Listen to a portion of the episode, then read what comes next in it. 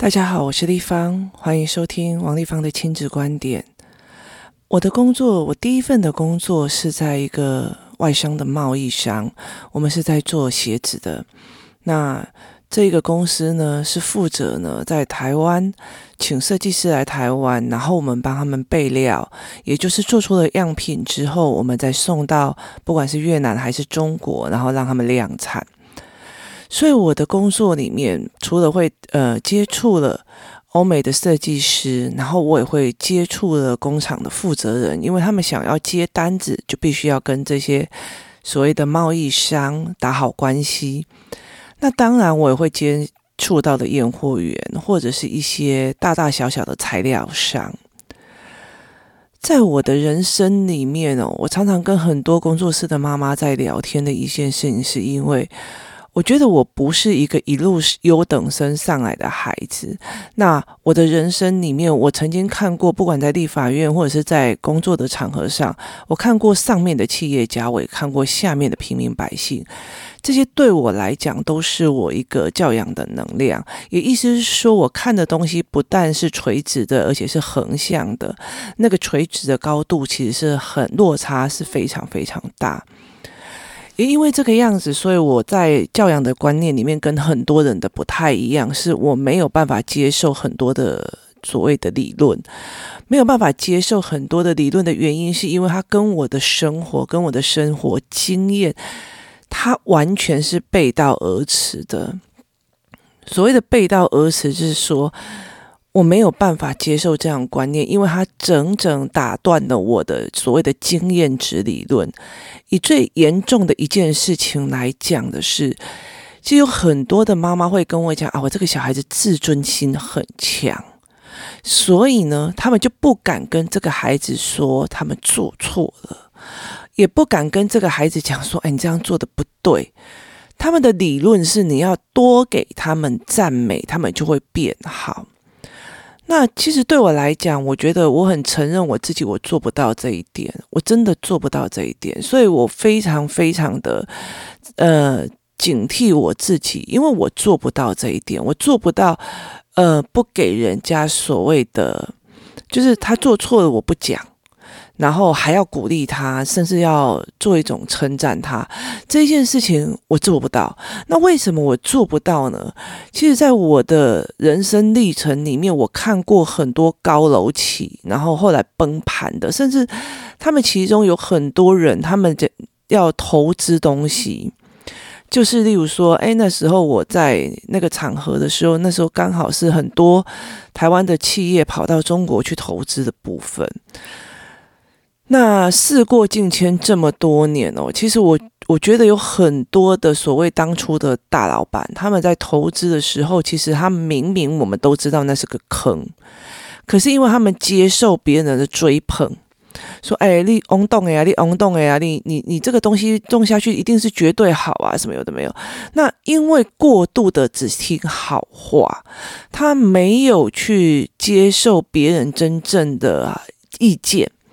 而导致崩盘的老板非常非常的多，那甚至他们在那边接受一些所谓的女人的追捧，然后他听不进去，就是所谓当初陪着他打天下的糟糠之妻对他的劝。在台湾早期的有一些小工厂，他们的呃方式是怎么做起来的？是两夫妻慢慢的这样做起来，通常都是。老婆在做所谓的呃控管财务的部分，然后老公出去打业务天下，那他们配合这样子才把事业做起来的。可是当他们到了呃有钱的时候，我们那时候有一段时间都会觉得说这这个查某人有钱啊，你知道吗？就他就别人的追捧之后，他听不下原本老婆跟他讲说，你这样资金的。状况不对，或者是这样已经过度扩张了，或者是甚至会跟他讲，你提防着一个一直在旁边说你好话、捧你的人，他们听不进去，他们听不进去的时候，导致他们最后的崩盘。也意思就是说，所以我没有办法去接受，因为我看了非常多这样的例子，所以我很没有办法去接受别人跟我讲说。这个孩子就是自尊心很强，所以你尽量不要跟他说他做错了。那这一件事情让我觉得非常非常的匪夷所思。那我常常跟很多的爸爸妈妈讲说，同样一句话，到他这个孩子三十岁的时候，你还讲得出来的时候，我们再来决定你这个教养当下要不要这样做。那你如果不要，那我们就想方法。所以后来我就在想一件事情是，我的儿子自尊心有够强，就是我以我儿子来讲。我儿子小时候，你如果跟他讲说这个做不对，我跟你讲，他全家都翻了，他会把家里所有的东西都翻了。那甚至如果他在玩的时候，我说的一个最经典的是，他甚至他在玩的时候，如果你叫他去洗澡，他可以直接就跑到你的枕头上，就直接尿给你看，就是尿在你的枕头上。那我的儿子照道理来讲，以如果别人来讲，他是一个自尊心很强的人，你不能说他做错了。好，如果我就在这里打住了，然后跟所有的人在讲，他就是一个敏感的孩子，他就是一个自尊心强的孩子，你就不要去触碰他这一点。好，我问你，全世界都应该包容我儿子吗？或者是应该都对他讲好话吗？我觉得这个东西对我来讲太难了。我看过太多的男人毁在这个地方，我也看过太多的女人在这里被骗财骗色，所以这件事情对我来讲是没有办法成立的。好，那我们先来，我们先不处理小孩子听好话这件事情，那我们先来讲孩子听不进去别人说真实的话的时候，或者是孩子劝不得、说不得的这一件事情。那我就在想，为什么孩子说不得呢？对，为什么他说不得这件事情？在孩子小的时候，我怎么去处理的？那很多工作室的小孩一进工作室就先处理这一块事情。那时候呢，我会让各个爸爸妈妈去做一个教案。这个教案就是呢，你。例如说，我其实有一个爸爸做了一个最经典的一个教案，就是他真的是故意石门水库没有关，也就是说裤头的拉链没有关，但是他当然里面是把那个衣服扎进去，所以你是不会看到他的那个内裤的。对，那他就是只是石，就是石门水库没有关好，那里面就是他的那个衬衫的尾部这样子，那他就走出去，然后。小孩就会跟他讲说：“爸爸，你那个没有关这样子。”然后他就会讲说：“我们这样走出去看看，别人会不会跟我们讲？”那孩子就会觉得匪夷所思啊！你你都明明做错了这么丢脸的事情，你了解那意思？结果后来他发现，其实大部分的人不会告诉你，他没有人有勇气走过来跟你讲说：“哎，先生，你石门水库没有关。”可是他们会不会在心里笑？会，他们会在心里笑，他们会在心里，哎呦，那个人石门水库没有关。好，那我们就会问孩子，去告诉你你哪里做错的，这一个人是真的为你好，还是不告诉你，却在心里讲，哎呦，这个人石门水库没有关，是比较好的。你不需要有答案，你不需要。有任何的答案，我觉得很多事情你不需要马上这个孩子给你答案，你就让他想。那接下来有很多的事情，就是我会叫爸爸妈妈尽量的犯错，例如说，我会故意的水龙头忘记关好，那孩子就会提醒你，妈，水龙头没有关好，那我就会问他说。你告诉我，我这件事情做不好，是提醒我减少我们家的水费损失，然后减少我们家被淹水的可能性，减少我们有更多的损失。希望我下次做好，还是在说你这个人烂透了，这点事情也都做不好。因为孩子他站在的不是一个呃被指导的角色，所以他就会跟你讲：“哦妈，我告诉你，只是希望我们减少损失，或者是希望你减少付出代价。”这样子事情做了很多次，包括我，我会忘记关呃冰箱的门，那冰箱的门会滴滴滴滴滴滴滴滴滴一直提醒你，那孩子会提醒妈，你们电冰箱的门没有关好，这样会很浪费电。那或者会我会跟他们讲说，诶。我会做一些比较迷糊的事情，例如说，诶，我出去忘记带钱，那小孩子就会提醒我。那我会做了很多的所谓的错误的事情，让孩子提醒我。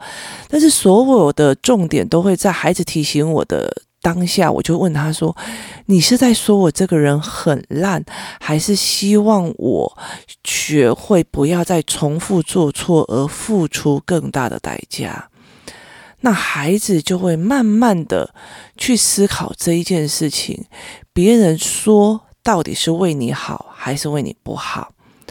他们说你到底是希望别人说还是希望你别人不说？就是用骗你的方式、哄你的方式当不知道。那我觉得这个东西是慢慢的在翻转一件事情是什么？因为孩子被指正的时候，他们误以为他们在说我。不好，也就是说，我个人的价值被否定了。可是妈妈或者是大人在跟你讲说：“诶，这一题写错了哦。”他的问题点是在这里，因为你不会，所以我告诉你这里错了。好，那我们来学会。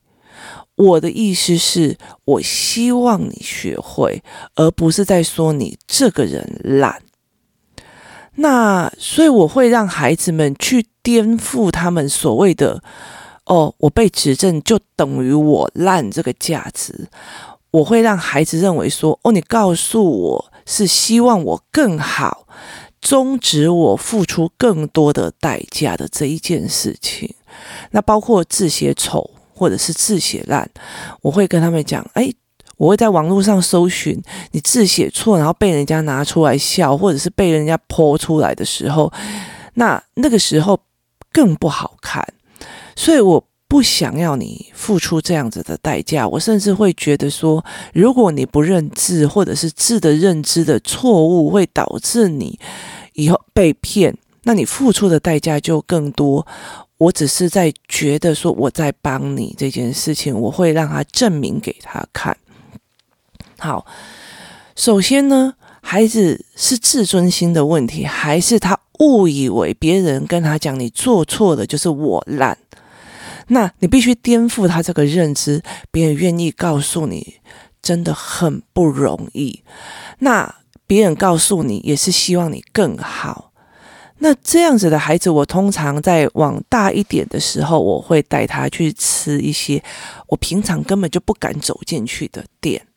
例如说，我会带他进去一间店里面，然后等到我走出来的时候，我会跟孩子讲说：“我下一次再也不要来这一间店了。”那我女儿就会问我说：“为什么？”我就说：“因为它里面都是蟑螂的味道，你知道蟑螂的味道其实是闻得出来的。”我就会说：“我觉得它没有整个晚上都在清洗他们的呃工作场域。”那我我就我女儿就说：“啊。”好像真的有这样子的味道，这样子。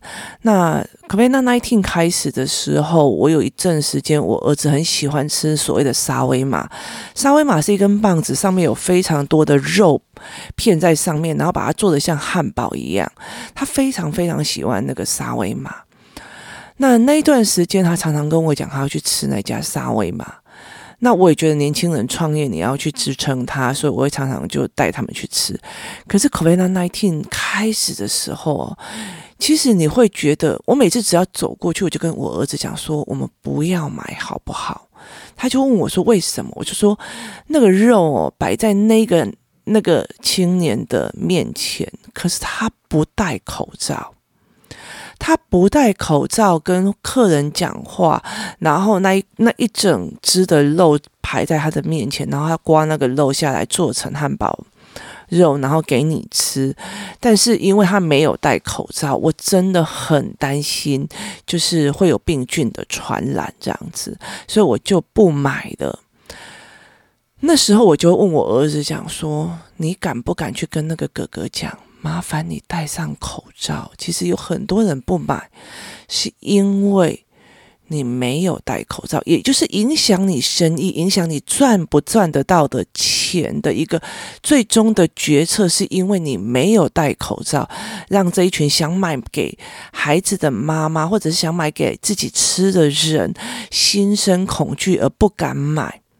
我跟我女儿讲，你敢不敢去跟那个老板娘讲，你的东西非常好吃，但是你们的店里面有一个非常浓郁的蟑螂味。可不可以把它洗干净？就是注重一下卫生。你知道，我儿子跟我女儿不敢，他们不敢去跟那个人讲。我们会默默的再也不要买他们家的东西，吃他们家的东西。我们会影响对方的收入，我们会影响对方的生意，但是。我们不敢去跟他讲，先生，你只要戴口罩，其实我都会来跟你买东西。先生，你只要把这个场域的那个清理干净，不要让我觉得好像桌子上都有被蟑螂爬过的味道，我就会常常来你这边吃你们家的馄饨。孩子不敢讲，那我就会跟他讲说：“你去跟他，你如果去跟他讲说，先生，请你戴口罩，我才会比较，我妈妈就会来买你的东西。你是为他好，还是在骂他？”他说：“我为他好，我希望他可以把东西卖出去，我希望他有生意。”说对，但是你为他好，你为什么不敢讲？对，因为那些人。讲不得还是讲得得，这件事情决定了你敢不敢跟他讲。那这件事情我们会一直在生活上重复的、反复的，一直在生活上去看这件事情。例如说，呃，我的孩子他最近呃眼睛做了矫。就是配了矫正的眼镜之后，像我儿子，他以前一个作业，我就写到很痛苦，他没有近视，他写到很痛苦，哀嚎啊，一篇课文就是可以写非常非常的久。那后来我才知道，他的右眼跟左眼对焦没有办法对在一个字上。那我们找到一个不错的验光师，帮他配了一个矫正的眼镜，就是让你的大脑去告诉你自己说，哎，左眼跟右眼应该这样对焦才对。那那是一个呃所谓的过季阶段的矫正眼镜，那用那个矫正眼镜之后，小孩在写作业的方式上变得就是非常有办法专注哦，就是跟之前非常差很多。那我就把这一件事情，就是我怎么发现孩子的状况的这一件事情，告诉了我最好的朋友，那他也非常的。就是他马上就带着他两个孩子去检查，那检查之后呢，他就很开心的告诉我说：“还好我也有这么早去发现的这个的问题。”那我就跟他讲说：“还好我有这么早去发现的这件的问题。”所以这一个孩子就发现了他的这个问题，那他就很开心。然后我的这个好朋友也来打电话来跟我说谢谢。那我当然非常开心，因为你改变了一个孩子的命。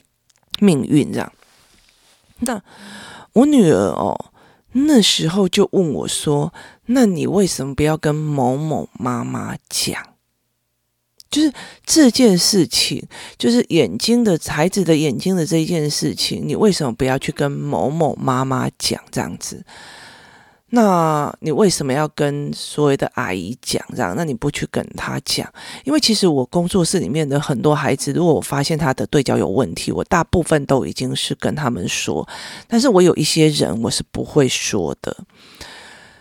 那他们就问我说为什么？我就跟他讲说，我其实告诉你一件非常重要的事情。那你觉得他是一个说得得的人，还是一个说不得的人？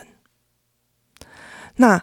孩子就会跟我讲说：“妈妈，我知道你在说什么，因为他是一个说不得的人。”我就说：“对，因为他是一个没有办法接纳别人意见的人，所以我不会去跟他谈。”然后我女儿就讲了一句话说：“这样很可惜，因为他的孩子就没有办法得到应有的帮助。”我说：“对，可是因为他说不得，所以我不敢讲。”那我也不需要去讲，因为你等于是你的热脸会去贴冷屁股。那最近呢，我的孩子们就是思考课的孩子们，他们我们会常常在网络上发现一些比较好玩的那个影片啊，或干嘛，我们就会给孩子们看。那其中我们有看到一个呃影片，然后他们在讲说，哎，我怎么去教育小孩哦？其中有一部分的啊，嗯、爸爸妈妈就是他有一个影片，它是趣味，例如说小孩如果不喝水怎么办？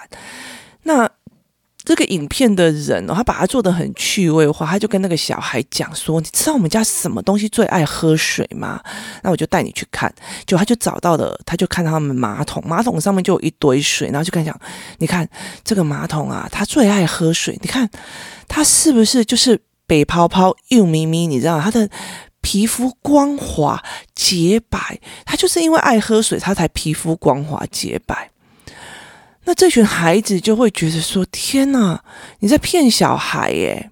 可是很多人就觉得这样子的孩子，小孩子马上就说：“好，那我去喝水。”可是他觉得你们在骗孩子。那所以，我常常会跟他们讲：“你喜欢别人骗你，还是喜欢说真话？”甚至你觉得这个事情我就真的做不好，那你为什么要莫名其妙的告诉我我好棒棒？就是你在家里被你你的爸爸妈妈讲你好棒棒哦，你真的很棒哦，你怎么样？可是其实你到学校，你你那个你那个挫折是还在，因为你明明就是不会写，不会写的那个无能感，作业的那个无能感，不是多少人帮你捧着。就会 OK 的，因为那还是无能感。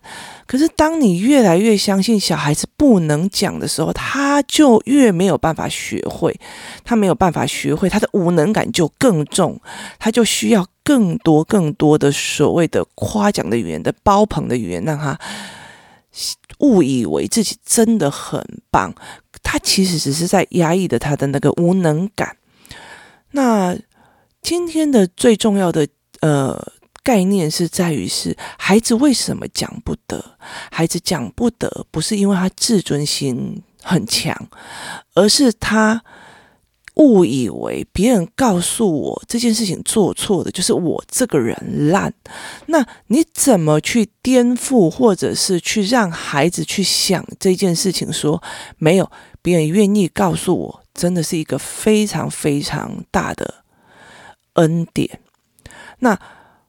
我有曾经就是在跟高年级的呃孩子做这个教案的时候，其实我们都是一直在生活上，所以为什么很多人会就是跟我出去的时候就很喜欢把小孩子丢在我旁边的原因是这样。我曾经跟几个高年级啊国中生出去的时候，我们有喜欢一家店。那一家店哦，真的是非常的好吃，而且刚开幕。那其实没有什么客人，但是他做东西真的非常好吃。那那时候我们在那个地方，就是那一个区域有呃大概有五天，中午就会在那边结束课程，然后我们就会去那边吃。那我们很喜欢那一间店，然后也没有人 promote 它。那所以我们每天都会去。那那时候有几个比较高年级的孩子哦，所以。呃，也很喜欢那一间店。就有一天呢，我在吃他们家的东西的时候，我忽然嘴巴里面就是感觉到有血。那后来我就觉得很奇怪，结果我就呃看看说我到底咬到什么，就我就把它拿出来的时候，你知道是刷那个锅子的钢刷，那个钢刷的那个。那个钢丝，就是可能在洗碗或洗菜的时候，它夹到那个食物里面去，就我就刚好吃到那个钢丝，那钢丝很细，马上把我的那个牙龈里面就割出了一道血痕，然后所以我才会闻到血味。我拿出来的时候，这几个大孩大男孩就抽了一口气，那我就跟他们讲说：“好，来。”谁敢拿着这个钢丝去跟那个人讲说，你们要不要呃思考看看，你们是不是洗菜的动线错了，或或什么的原因而导致这个钢丝会落入到食物里面？也意思就是说，他们洗菜，然后刷锅子，然后这个过程、这个流程过程到底是哪里有出了状况而导致这个钢丝会掉到食物里面去？所以你才会让客人吃到。那这两个大男孩就会跟我讲：“我不敢。”我说。其实你去跟他讲，是希望他改善。那还是不希望他改善。我说，我希望他改善，我希望他知道他做的哪些事情，不要有下一个受害者，因为一定是流程出错了，而导致他东西会卡在这里嘛。那我就会跟他讲说，可是你们不敢讲，你怕对方觉得你在讹诈他，想要说这这一这一餐不用钱，或者是想要去要他的什么券。呃，免费的券吃白餐或干嘛，你也会怕对方是不是觉得你是自己拿一个东西放偷偷放在食物里，要去骗他？那可是你们不敢讲，我就说你们有没有想过，你的妈妈，我也不敢去跟她讲这件事情，你们的妈妈也不敢去跟她讲这件事情，但是她愿意告诉你，孩子这里做错了，需要多大的勇气，或者是需要多大的后盾？是我不希望我的孩子未来在这个地方一直错下去，是因为我们有非常大的信念，是我不希望我的孩子一直错下去，我不希望他的石门水库没有关出去被人家笑，所以我才告诉你，你衣服怎么没有穿好。我不希望让他去被人家笑说，哇塞，那个人的后背包整个大开诶，我等他钱包掉下来。我不希望我的孩子接受了这个损失，我才会问他说，你为什么包包没有把它关好？我是在批评你，我是在伤你的自尊，还是希望在你学会了而减少损失？这一点。当你站在了你必须要讲而不敢讲的那个位置，或者你要讲，却怕对方说不得、听不下的时候，那个纠结的时候，你才可以理解你妈妈为什么要讲。后来才。这件这些事情越多，越来越多的时候，我常常问工作室的孩子是，例如说，我跟他讲说，哎，某某某，你那个字要不要写正一点？因为这个东西让人家六误以为是八了，因为你粘在一起。孩子会跟我讲，谢谢地方体教我，谢谢立方体愿意告诉我，他们慢慢的知道了，去告诉别人你这里做错了是需要多大的勇气，背后的动机是多么不希望你就此一直错下去。当你翻转了这个概念的时候，这个孩子才听得进去。你说的到底是道理，还是刁难，还是为你好？我们必须去翻转这件事情，去翻转他的认知，而不是说啊，这个小孩就是哦，自尊心很强，说不得，大家就尽量不要啦，你就鼓励他就好了。你真心希望这个样子吗？那我也很希望说，我的孩子以后他做任何投资理财的时候，他就算一股子脑热的时候，他真的可以听下来。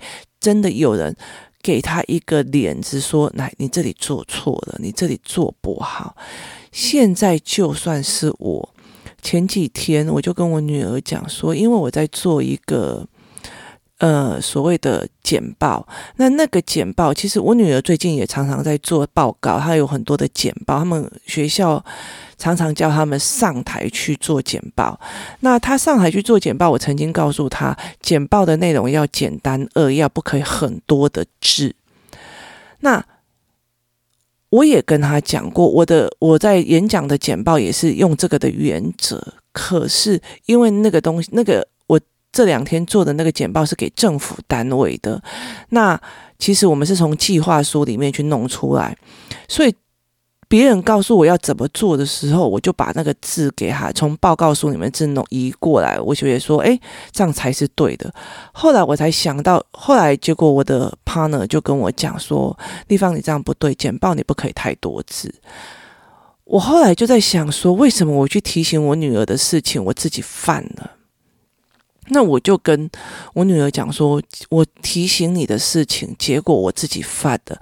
还好这个阿姨有告诉我，她不会觉得我是王丽芳，她不会觉得我是个老板，她不会觉得我是一个呃，什说说不得的人，接受不了建议的人，他非常就事论事的告诉我，这个简报的格式跟学习的方式做的方式你错了，那该怎么改正？你要不要去看谁在讲简报课或干嘛？那其实我一直在想这件事情是为什么我教别人的，那我自己也会犯了。但是我很很开心的跟我女儿讲说，还好这个阿姨有通告诉我，她不会觉得说，哎，因为我的面子、我的自尊心，我是一个讲已经讲者讲这么久了，做了那么多次的演讲了，还会犯这种基础错误。我非常非常开心，他能告诉我，所以我去跟我的女儿讲这件事情。我觉得还好，我没有犯错，因为这个这个简报攸关很多很多的事情。这样，我用什么态度去接受别人对我的劝告？我用什么的态度去看别人愿意告诉我这件事情？我用什么的态度去面对这件事情？例如说，别人跟我讲说，诶，某件事情。你例如说，别人跟我讲说，哎，那个那个妈妈，你就是要一直称赞她，一直称赞她，一直称赞她，然后她才会好。我就我就跟对方讲说，谢谢你告诉我，因为我跟她讲太白了，所以造成她受伤。但是我要告诉你一件事情。如果他能只听好话，他只能听好话，而且我也觉得说他在那边受伤，我就要去安抚他，然后一直说他好话。其实我给他的孩子是一个错误的示范。别人说好话才要才能够动，然后别人真的告诉你该改进的时候，你却觉得很受伤。这件事情其实我不想要示范给他的孩子看，我会就事论事的去听别人的意见，然后去判断这中间可不可以。但是我不管怎么样，我都谢谢对方给我的意见。因为他敢对我说，他愿意对我说，这对我来说都是非常非常重要的一件事情。今天的主题就到这里。孩子不是自尊心大，而是你要想想看，孩子为什么说不得、听不得？是他误解了什么吗？他误解的，你告诉他他做错，就是他这一个人烂，而不是我只是告诉你这里该改进。好，我相信你可以做好。我们就这件事，没关你个人价值。我们把这个抽离掉之后，在另外一个方面是让孩子去看，原来去跟别人讲你的石门水库没有关，你的包包没有锁好，你这个东西犯错了，或者你这个事情做错了，这件事情是需要多大的勇气？而其实你根本就不是在说他烂，你真心只是希望他把这个错改正就好。所以我会常说，到底爸爸妈妈跟你讲。你这个衣服怎么没有收好？他是在讲你烂，还是在讲这件事情做好就好？我们下一次有机会再来谈这一件事情。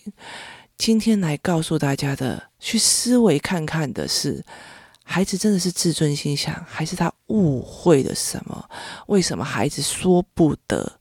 是不是他认知错了？非常希望我们的孩子。以后对针对别人所给他的建议跟思维，他可以讲那一句：“谢谢你愿意告诉我，谢谢你愿意告诉我错在哪里。”因为那真的需要非常大的勇气去告诉孩子你到底做错了什么。那背后原因是因为不希望看到你一直错下去。一直一直错下去。今天谢谢大家的收听，给你不一样的亲子思维，大家可以转个方向想想看。我们明天见，拜拜。